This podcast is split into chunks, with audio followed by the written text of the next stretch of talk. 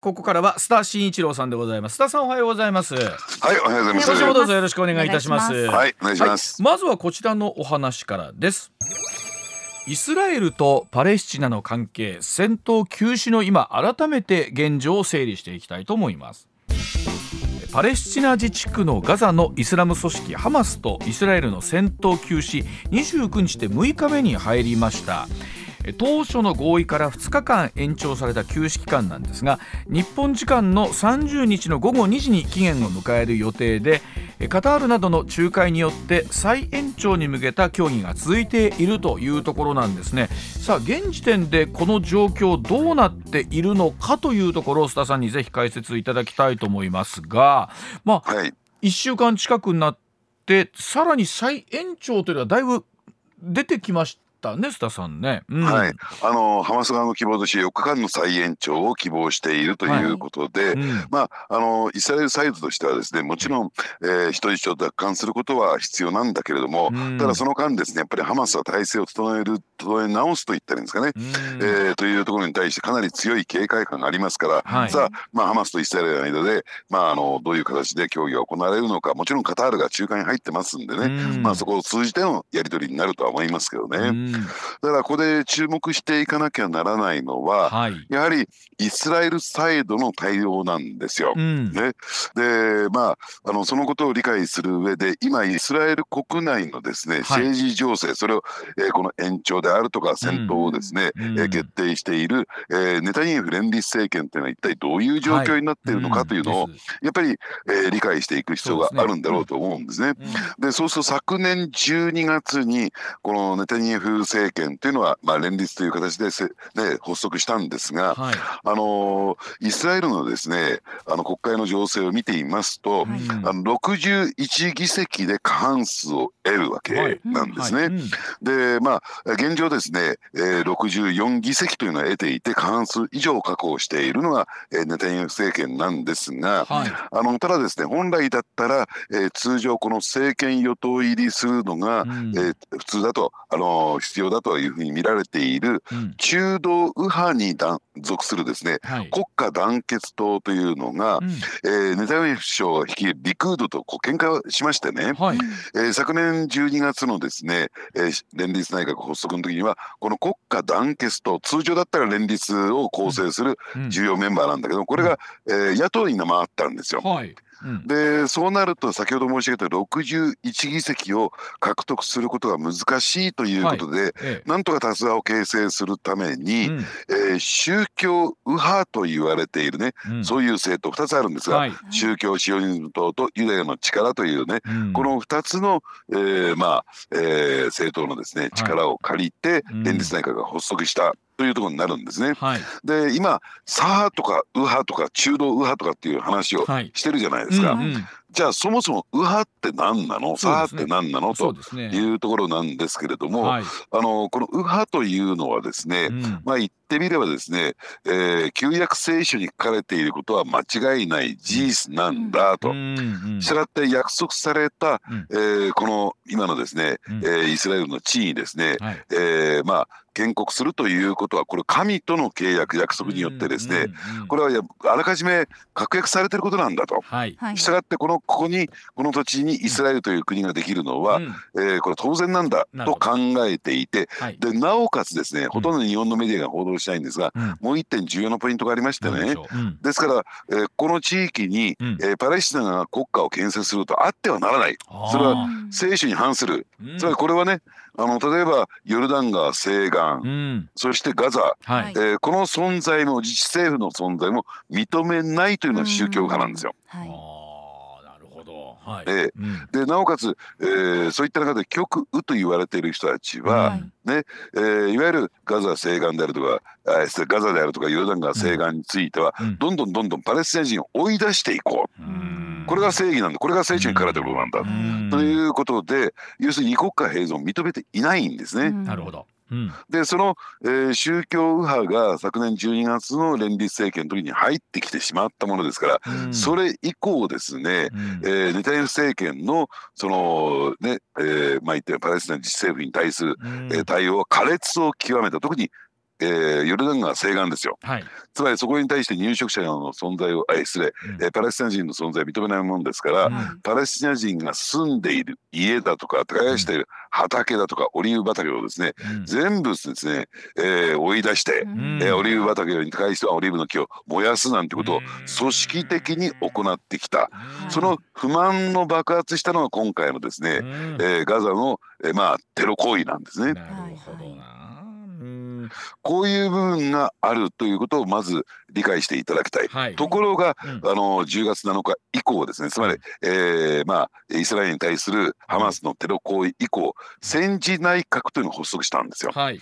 これは一体何かというと通常の連立政権の下に、うん、いわゆる安全保障だとか軍事だとか、うん、えー、その部分をですねまあ決めるそういうですね組織体を作りましてね、うん、でそこが決めたことについては、えー、閣議で了承するからまああのもともとある連立内閣で了承するまあ組織内組織みたいなものを作ったわけですね。はい、ここにですね戦時内閣の中に、先ほど申し上げた中道右派の国家団結党、うん、ガンツさんっていう方が入ってきたんですよ。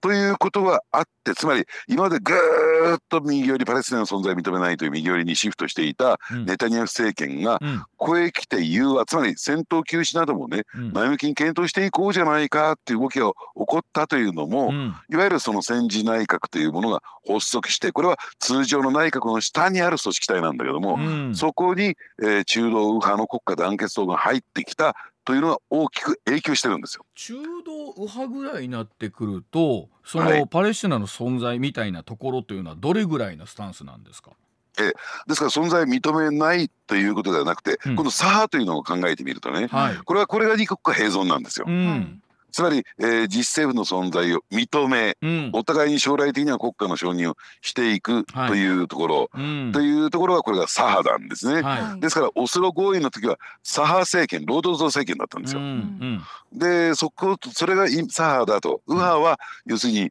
パレスチナの存在を認めない。ない、ちょうどその中間ぐらいですかね、要するに生存権は認めるけれども、それは積極的なものじゃないよと。ね、ですから二国家併存に対しては、強い違和感を持っているけれども、だからといって今ある実政府を追い出すというね、うん、えー、そこまでの強硬姿勢は取らないと、はい、なぜならばそれをやることによってイスラエルの存在がアラブ世界で認められないわけだから、うん、ね、そのことによってイスラエル人の安全性というのは確保できないから、はいね。うん、まずそこを確保するために融和していこうじゃないかというのが、そういった、えー、中道勢力の考え方なんですね。ですからそのバランスの上に成り立ってたんですよね今までは。そうなんです。うん、えー、桜の12月までは。はい。ところがその中道右派が連立政権が離脱してしまったものですから、うん、一気に先ほど申し上げたね、うん、えー、極右勢力ですね宗教シオニズムとユダヤの力というのは、うん、これはですね、うん、えー、あのイスラエルが建国以来、政権与党入りしたことないんですよ。初めて政権与党入りするんですね。これということはですよその例えばイスラエルの中ではその考え方を支持する方が増えてきたということなんですかね。そうですね、えー、そういった意味で言うと国内世論がイスラエルの国内世論がぐっと、うん、えー、10月7日に至るまではですね、うん、えー、保守寄りにというか、右派寄りにシフトしてきた、保守化が進んできた。という中で、まあ、今回の、まあ、あテロが行われたというところへ、まあ、争いが続いているわけなんですが、まあ、それから、えー、世の中というか世界の論調みたいなところ、まあ、この2か月いろいろありましたよね。それぞれの思惑で須田さん動いていたと思うんですけれども。ええ、うん、あのそういった点で言うとですね、うん、えー、イスラエルの国内世論であるとか、うん、えー、イスラエル政府といったらいいんですかねこの連立政権といったらいいんですかね、はい。うん、これほとんど国内国際世論には影響されません。あそうなんですね、えー、自国内の、えー、事情が最優先なんですね。ですからやっぱり今回のテロ行為によってたくさんのですね人質が取られてきてしまった、要するに、えー、イスラエル人を含めてですね、えー、身の危険をさらされている、これに国内世論は、要するにまあ、それを奪還することが最優先だろうと。つまり現状でのつまり、えーね、戦時内閣ができるまでのイスラエル政府はというと、もう人一緒に命は構わないんだと。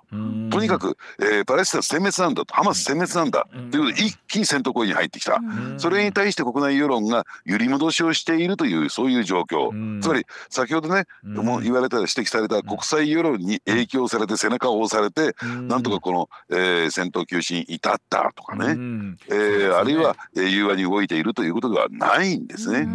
あのバイデン大統領も一方で、まあ、特にイスラエルに対するスタンスをずっとまあ支持してきたわけなんですけれどもただここに来てまたその何でしょうメッセージの出し方みたいなものというのも、まあ、これだけ戦闘が長くなってきてそれぞれがかなり疲弊した状況になってくると、はい、さあこの辺りからその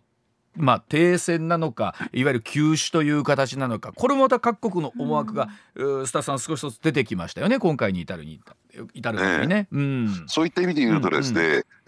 えー、まああのバイデン大統領のメッセージ声明を見ていますとですね、うん、あの二国家共存っていうところに持っていくべきだというような、うん、えー、そういうメッセージなんですよ、うん、最終的にはね、はい、それで和平をもたらすと、ところがね、これは何の意味も持ちません。というのは先ほど申し上げたようにイスラエル国内世論を見てみるとぐっと保守化が進んできていて、は確かにですね、えー、国家団結層のガンツさんが、えー、まあ、入ってきたわけ元国防相ですねこの方は、はい、国防大臣なんですが、うん、あの入ってきたわけなんですけれども、うん、ただ、えー、そのことによって、えー、戦闘休止が進んでるわけであって、うん、バイデンさんの言うことを聞いてるわけじゃない。でなおかつ今の連立政権というのは、二国家共存というのは否定してるんですよ。ですからあの声明というのはアメリカの声明というのはほとんど意味をなさないんですね。あのバイデンさんのメッセージを見てるとあ俺が間に入ったった感をなんとか出そうっていうのが出てますけれどもあまりそれのその影響はなかったっていうことなんですね。そうですね、うん、そういった意味で言うとバイデンさんの、うん、えー、こういうる動きというのは、うん、これもまたですねアメリカ国内世論、ね、つまり来年大統領選挙をして控えているアメリカの国内世論向け、で特にですね、えー、まああのユダヤ系の人たちであるとか、あるいは、えー、どうでしょうね、うん、えー、キリスト教福音派という人たちを強く強く意識した上での、あのメッセージですから、はい、まあそういった意味で言うとイスラエルを動かすとか国際世論を動かすというところにはまあ気がいってないのかなと私は思いますね。さあ現時点でその6日目というところで再延長も視野に入っている戦闘休止なんですけれどもさあそれぞれの人質の解放の数というのも変わってきてるわけなんですがさあ須田さんこれがどうなっていくのかというところなんですけどどう進んでいきそうなんですか？はいあの、うん、イスラエル国内の政治情勢そして国内イスラエル国内の世論を見てみますとねおそらく、えー、ネタニヤフ政権というのはその遠からず崩壊するだろうと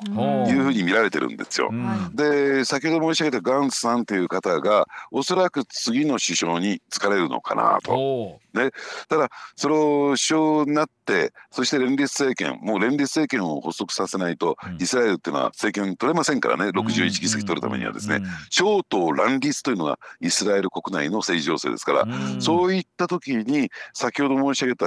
ね、宗教右派を追い出して、ね。そして、えー、連立政権を発足するというね、えー、道筋をつけるはずなんですよ。でそうなった時にじゃあ、えー、まあ言ってみればですねその政権が新政権が果たしてどういうね、えー、対応をパレスチナに対して取るのかというところなんですけれども、ただこれ一つ問題があってですね、はい、まあ、今回もね注目されているのはハマスの存在なんですが、もう一つファタハというね、はい、つまり、えー、ガザ、えー、してあのヨルダン川西岸を、うん、えー、まあ、実行支配というかですね、はい、管理しているファタハという、えー、そういうせとあの政治勢力があるわけなんですが、はいうん、実はねこのファタハというのは、ねえー、軍事力持ってないんですよ。うんあのほとんどですねそういうあの軍事的な能力を持っていないという状況で、うん、そこをですねイスラエルサイドはですね、うん、まあなんて言ったらいいんですか足元を見てどんどんどんどん、えー、入植者を増やしていって事実上、その支配地域を広げているという状況になってるんですね。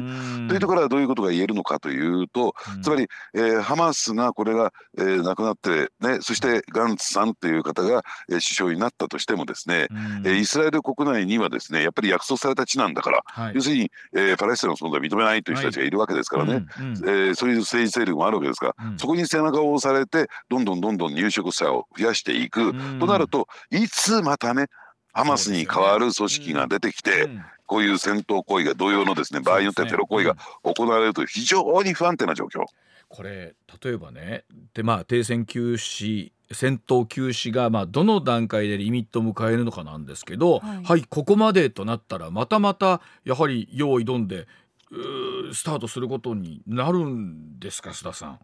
いやもちろんそうなるでしょうね。でなおかつですね先ほど申し上げたね、えー、極右の人たちはですね、えー、例えば大、えー、から来た党首はですね第二国防大臣あるいはもう一人の党首はですね国家安全保障担当大臣というのはやっていて、うん、つまり今回の一連の軍事行動を指導する指揮する立場にあるんですよ。はい。うん、ですから彼らはこの休止自体反対なんですよ。うん。現職の大臣たちは。はい、なるほど、うん、ね、でそうするとただこれ国内世論を意識した、まあ、あの動きですから、それが一旦終わってしまうとさらに苛烈なですね、えー、ガザに対する戦闘行為が始まっていく。そういった式が行われるはずなんですね。はい、となってくるとどうなんでしょう。今まで止まってた分より過激にみたいな形になってくるってことなんですかそれは。ええ、そうですね。あの一気火星にということなんですけれども、はい、あのただですね、えー、これね今問題になっているのは、うん、そのガザの北側の部分ね、うん、まあ、あのをですね、えー、制圧したというふうになってはいるんですが、うん、実は人質の方々ってこの北側からえー、で出てきたっていうのかな、はいうん、解放されてる人たちなんですよ、うんうん、つまりイスラエルはまだ北側全然全面的に制圧してないんですよ。あなるほどだから、うん、あのそういった意味で言うと通常の戦闘こう、ね、能力といったんですかね、軍事力ではですね、うん、やっぱり今、ね、ガザを制圧することはかなり難しい状況に私はなってるのかなと。あなるほどな、まあ、本当に現状どうなってるのは、まあ、もちろんわからないところも多いと思うんですがということは、えーこれはどっかでその停戦休止というものが止まった段階でまた再開するということが、えー、須田さん濃厚ということなんですね。いや、うん、再開されるって何を意味してるのかっていうと、うん、要するに、えー、ガザに、えー、まだ踏みとどまっているという北部に踏みとどまっている民間人が相当数殺されるということなんですよ。本当にまあ我々はもう見守るというか見ることしかねできないわけなんですけれども、まあ、あの見るたびに心が痛いなというところですもんね。はい、うん。はい、では続いてこちらでございます。中国がサプライチェーン博覧会を初めて開催いたします。その背景は何なんでしょうか。えー、中国が主催する初めての中国国際サプライチェーン促進博覧会が今月28日北京市内で始まりました中国メディアによりますと出展が515社となっていてそのうち26%海外からの参加であって半導体大手のインテルやクアラコムなどアメリカ企業の姿が目立つ一方で日本企業の参加わずかにとどまっているということです。さあ博覧会が開催されるに至った背景須田さんにお聞きしたいと思います。お願いします。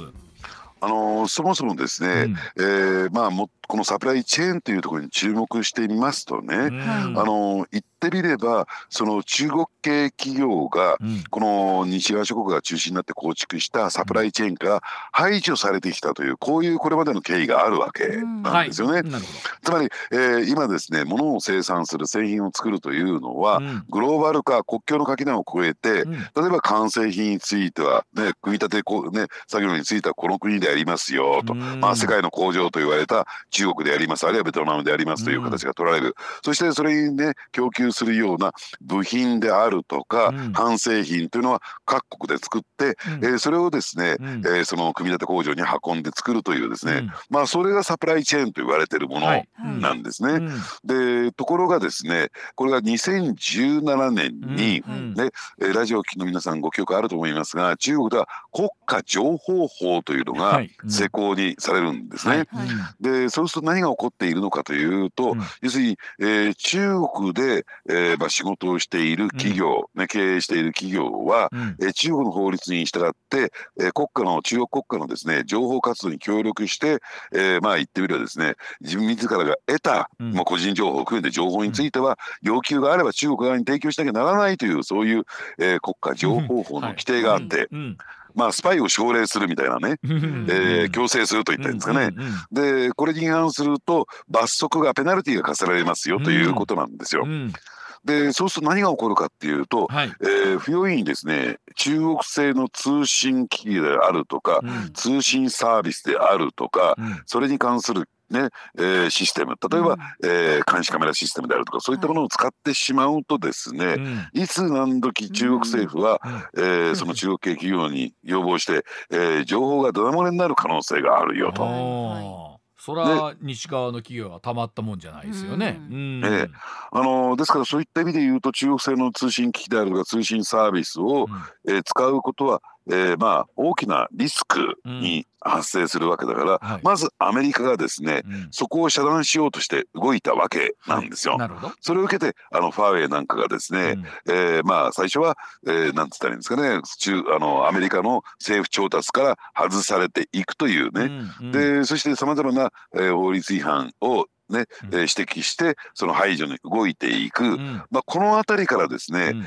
えー、このサプライチェーンから中国系企業を排除していくという動きが起こってくるわけなんですね。うん、でそうするとね分かっていただけたように、じゃあその強く意識している分野ってどこなのかっていうと、ねえー、えー、例えば通信であるとか、はい。うん、IT であるとか、はい、半導体であるとか、うん、ね、あるいはコンピューターであるとか、うん、そういったところに対して、その中国系企業に対する警戒感が強まっているという、そういう状況なんですね。ただしかしそれは排除するだけではなくて、えー、まあ別にあのまあ、オープンなそのマーケットを維持しようとしていてですね、要するに中国の企業がその国家情報法に従わないというんであるならば、うん、どうぞこちらの陣営に入ってください。とい。う、そういうスタンスは示してるんですよ。で今アメリカがね、えー、どういうですね将来ね予想図を立っているのかというと今後今は 5G の世界ですけども、うん、6G に通信規格がさらに高度化した場合には、アメリカを中心とする非常に進んだ、えー、そういう通信規格を、はい、えー、持ったグループとアメリカ中心のグローグローバルなグループと、うん、そしてもう一つは中国を中心とする、うん、そしてね、あのー、機能的には劣ったローカルなグループの二極化になるだろうと。これがアメリカの戦略の基本的な戦略なんですよ。いわゆるこのでうん、でその双方には互換性はないっていうのは。完全にそこは2つの世界に分かれているということなんですね。デカップリングされているということなんですよ。ですけれども。さあその中で須田さん今回アメリカの企業も、えー、今回のサプライチェーン促進博覧会に出展していると。これどういう意図なんですか？で、うん、あのですからそういった意味で言うと今のね話の理解していただければ、うん、通信であるとかハイテクであるとか、うん、えー、で、えー、超規格高規格のですね、うん、えー、半導体であるそういった分野についてはデカップリングですよと、そうじゃないねあの非常にあの低いレベルのですね、うん、ものについて例えば家電製品だとどうぞやってください。そういう世界なんですよ。だ全てがデカップリング。だってこれだけ密接にですね経済が結びついている以上完全なデカップリングは不可能ですから、うん、ででそういった意味で言うとよくリリスキングリスクを切り離すと言いますよね、うんうん、デカップリングじゃなくてディリスキングですよと。リスクを切り離す、うん、リスクはどこなのかといったら先ほど申し上げた、えー、通信だとか IT だとか半導体、その分野、はい、ね、えー、ですからそこについては完全に分断していく、はい、ということなんですね。それ以外についてはどうぞ中国とビジネスやっていったら結構ですよというそういう世界なんですよ。あのどうなんですか？中国も不動産のねあの焦げついたのをどう処理するかという話須田さんにもこの番組でも解説いただきまして非常に厳しいという状況なんですけどまだ中国という国はその意味では成長があるというふうな見立てもあるんでしょうか？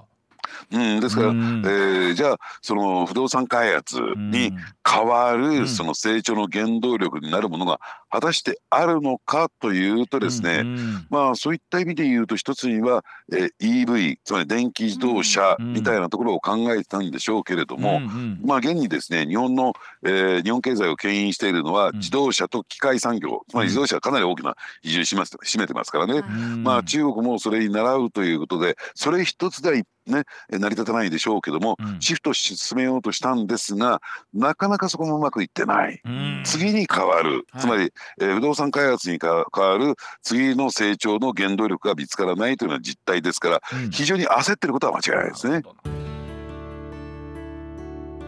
現金総額20万円プレゼントのお知らせでございます。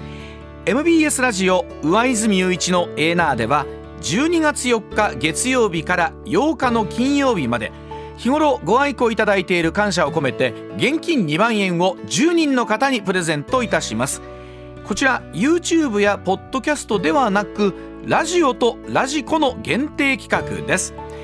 応募方法など詳しくは12月4日月曜日から8日金曜日までの MBS ラジオ上泉雄一のエーナーでお伝えいたします。ぜひご参加ください。増田さんお話の中でねその中国を中心とするところの、はい、いわゆる IT のグループと、えそれからアメリカを中心とするところのグループが分かれてるという中であのシャープとね中国のファーウェイが通信規格に際する、まあ、相互ライセンス契約締結したということなんですけどもこの動きというのはどう見ればいいんですか、えー、はい、あのこれは2つポイントあると思いますね。うん、えー、1つはですね先ほど申し上げたように、うん、えー、ね、6G、6G と言われてい。る次世代の、はい、え高規格の通信規格。この世界においては、えー、デカップリングを目指しているアメリカ、はい、というところになりますとね、うん、えー、一つはですねやっぱりあのシャープがそこまでの高規格を持っているかっていうと持っていないんですよ。で加えて、えー、シャープはですね、うん、あの私もですね、えー、かつてあの大阪のね西田辺というところに住んでいたんですが、まあ、西田辺にシャープの本社あったんですけれどね、はい、今やもうこれ日本企業じゃなくて台湾メーカーですよね、はい、台湾の傘下台湾企業の本杯の傘下にある、はい、そうするとこの本杯というのは、要するに台湾そして中国本土でも事業展開をしているということで、まあ言ってみれば中国政府のその意向というのもねかなり忖度というか従わざるを得ない状況にあって。やはり、えー、先ほど申し上げたように、うん、えー、そのサプライチェーンから排除されている中国企業あるいは、うん、えー、中国経済そのものですよね、うん、でそこに対してやはり必要性があるということでその高規格じゃないという点に関して、うん、まあ黙認というか見て見ぬふりをされているというそういう状況だと思いますね。高規格じゃない黙認というとなんか我々日本の、えー、ねあので仕事をしているものとすると、うん、その言われ方もなんかつれえなという感じもあるんですけどもね。はい、うん、ですから、あのー、そういった意味で言うと、うん、例えばあの日本企業の中にも、うん、例えばその、えーねえー、まああの経済安全指示の情報の後、はい、ちょっとお話を伺ってまいります。さんお話途中になりましたがその日本企業の中にも何でしょう？か。はい、はい、あのデカップリングで言ったんですか、うん、えー、まあ、将来的にですね、まあ、6G の世界では、そのアメリカ陣営に入ると言われている、うん、えー、その中核が NTT なんですね。はい、でそしてそれに伴うように、えー、日本電電機 NEC ですね、はい、えー、あるいは富士通といった企業は、間違いなくこういった中国系企業との連携はしません。ね、ですからできるところとできないところ、やっていいところといけないところっていうのは、この日本国内の企業でも二極化していくのかなと思いますね。別に日本が一枚岩になってってことではないわけなんですね。それぞれの企業によって向き合い方が変わってくるってことなんですね。ね、はい、ただその代わりですね、シャープはおそらくアメリカのせ、ね、あの政府調達からは外される、ある。いはその先ほど申し上げたデカップリングのね、うん、えー、中からはですね、えー、アメリカ陣営の中からは外されるということになると思いますね。まあもちろんそこ分かった上で今回の選択をまあ、本杯自体もそうですけどもなさったということでもあるんでしょうね。はい、そうですね。はい、はい、ではもう一つ、えー、これも同じようなお話になるんですがこちらでございます。LINE ヤフー最大44万件の情報が流出いたしました。セキュリティ感覚が甘いのはなぜなんでしょうか？IT 大手の LINE ヤフーが今月27日通信アプリ LINE の利用者情報などおよそ44万件流出した可能性があると発表いたしました。鈴木淳司総務大臣は28日の閣議後の記者会見で大変遺憾だと述べました。LINE ヤフーは旧ヤフーが今年8月検索サービス利用者の位置情報を事前に十分に周知しないまま韓国 IT 大手のネイバーに提供したことについて総務省から行政指導を受けたばかりということでさあこの情報管理の在り方問われているということなんですけれどもさあ須田さん今回のお話はどういうふうに捉えればいいでしょうか？まあ、あの、うん、起こるべきして起こったなと、えー、当然ですねこういう状況になるということは、うん、まああまあもう見えてたわけなんですね。ですはい。えですからさ先ほど申し上げたねなぜデカップリングが行われるのかというと、うん、えー、まあ、中国企業あるいは中国政府の意向を組んだ中国中国企業からですね、うん、あるいは恒常的に例えばハッキングであるとか、うん、あるいは情報漏洩であるとか、うん、それはリスクなわけですよね。そのリスクを排除しようっていうのは、まあ、デカップリングのサイド狙いなんですけれども、まあそういった点でいうとそのリスクを抱えているということがあまり認識されていなかったのかなと。で、えー、まあ、えー、そんなふうにだからまあ今回のことはまあだから LINE を使ったり Yahoo を使うっていうことはそういうリスクを伴ってるんですよ。どうしてそういうリスクがあるのかというと、先ほどちょっとご紹介いただいたようにね、もともと LINE 社というのは、はい、えー、ネイバー韓国の IT コングロマリットですね、もうさまざまな、えー、業務やってるコングロマリットの傘下にあった企業なんですが、はい、そこが、えー、Z ホールディングスと言われている、えー、ヤフーと経営統合したということなんですけれども、えまあ例えばですね LINE に関して言うと2021年、はい、えー、業務委託先である中国の関連会社からですね、うん、個人情報が閲覧できるような状況になって、はい、閲覧できる状況というのはどんどん閲覧されていて情が漏洩をされているということなんですけれども、これ2021年でしょ、うん、で実は2017年ね、先ほど申し上げたように、国家情報法が施行された以降なんですよ。はあ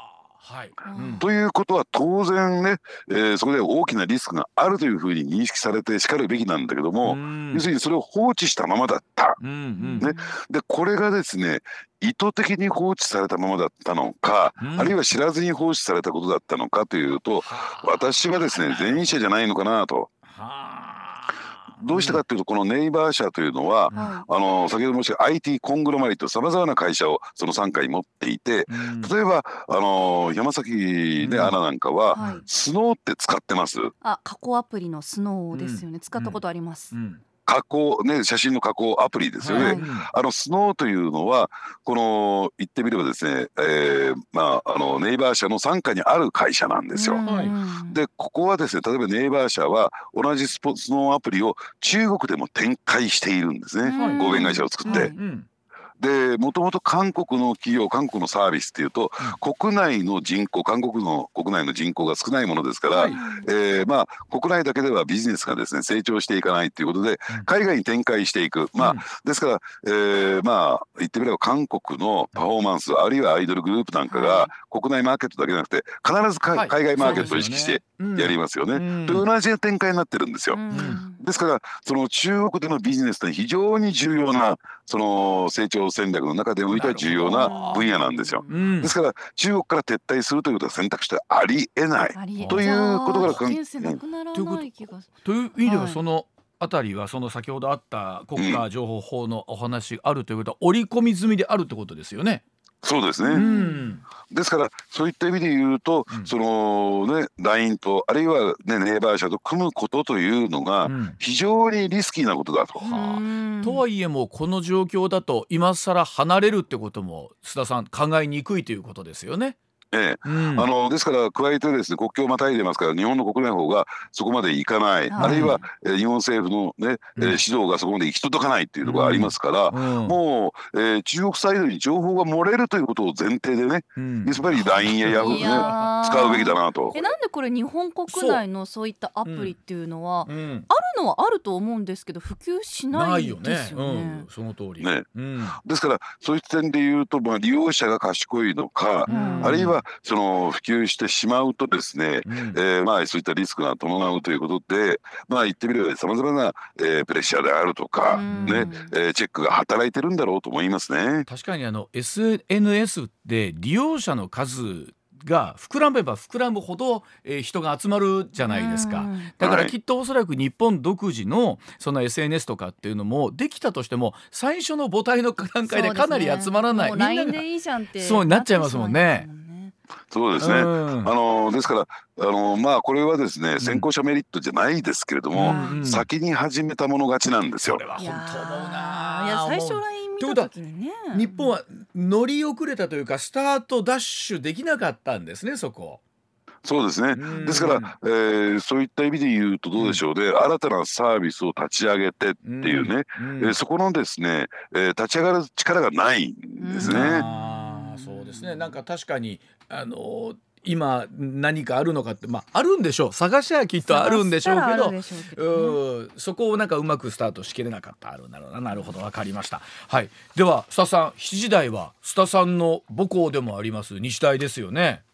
いやその母校である日大ですよね。なんかそれもそこもなんか特別な意図を感じてしまうんですけどいや須田さんは多分う、複雑な思いでいろんな思いで今回またね、取材なさったんじゃないかなというふうに思いますが。では、えー、7時30分頃からはその巨大組織日大というところについて須田さん目線でまた解説いただきたいと思います、はい、後ほどよろしくお願いいたします。はいお願いします、はい、お願いします。上泉雄一のエーナー。MBS ラジオがお送りしています時刻6時19分になります。このコーナーお送りしましょう、うん、取れたてピックアップニュース。こだわりの朝どれニュースをご紹介。まずは続報が待たれるこちらの話題からです。鹿児島県の屋久島沖で昨日6人が乗ったアメリカ軍のオスプレイが墜落しこれまでに1人の死亡が確認されました。アメリカ空軍の特殊司令特殊作戦司令部はオスプレイは通常の訓練を実施中だったと発表していて政府関係者によりますと岸田総理は昨日夜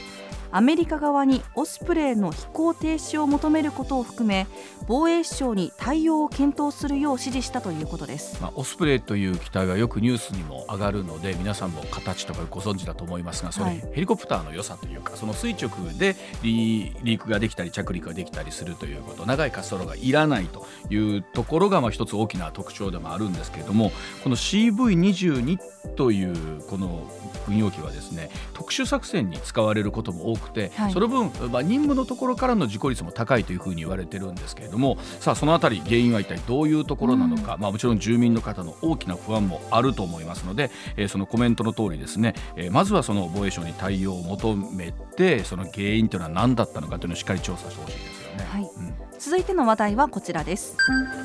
2023年度補正予算は昨日午後の参議院本会議で与党と日本維新の会国民民主党などの賛成多数で可決・成立しました。まあ、今回はあ国民民主党、日本維新の会なども賛成に回ったということなので、はい、その意味で言うとその予算を認めたという責任もねこの裏の政党にもあるということですよね。はい、続いては政治のニュースです。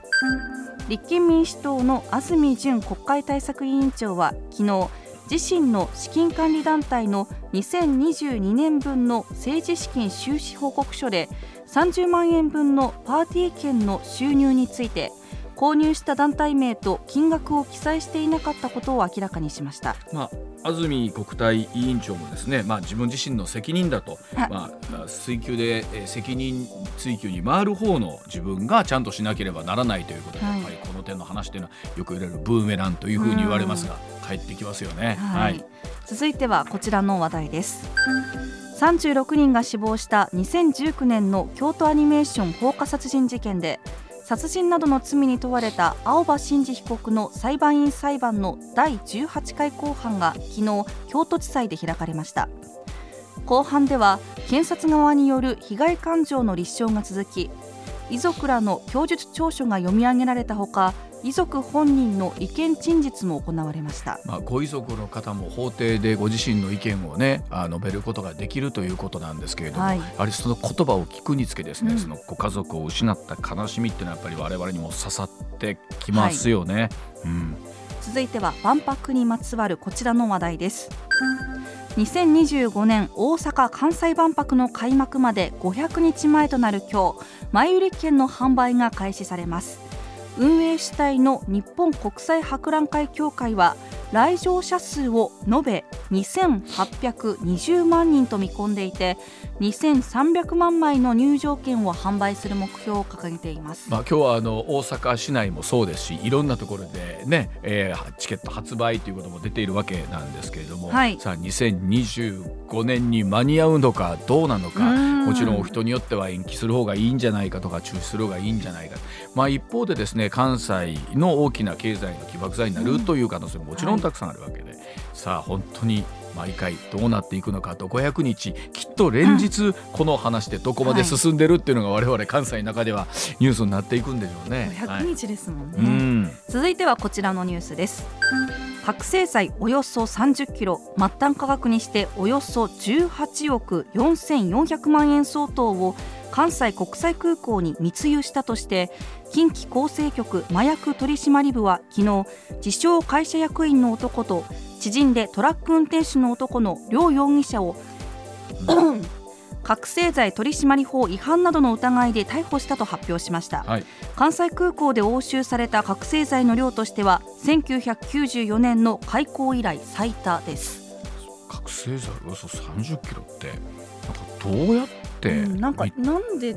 密輸するんだろう。ね、この辺りってのもあれ私たちもちょっと想像ができないんですけど。ね、過去最多まあそうだな、はい、はい、最後は芸能の話題です。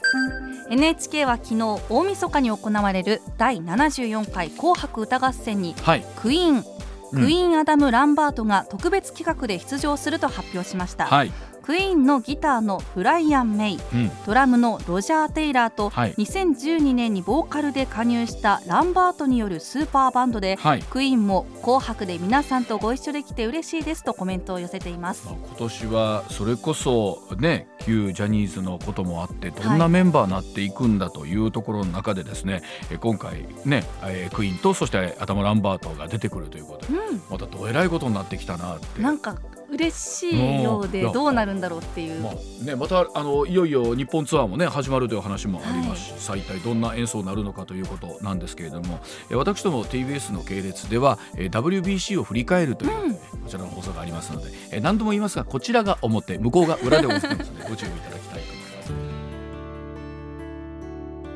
現金総額20万円プレゼントのお知らせでございます。MBS ラジオ上泉雄一のエーナーでは12月4日月曜日から8日の金曜日まで日頃ご愛顧いただいている感謝を込めて現金2万円を10人の方にプレゼントいたします。こちら YouTube やポッドキャストではなくラジオとラジコの限定企画です。応募方法など詳しくは12月4日月曜日から8日金曜日までの MBS ラジオ上泉雄一のエーナーでお伝えいたします。ぜひご参加ください。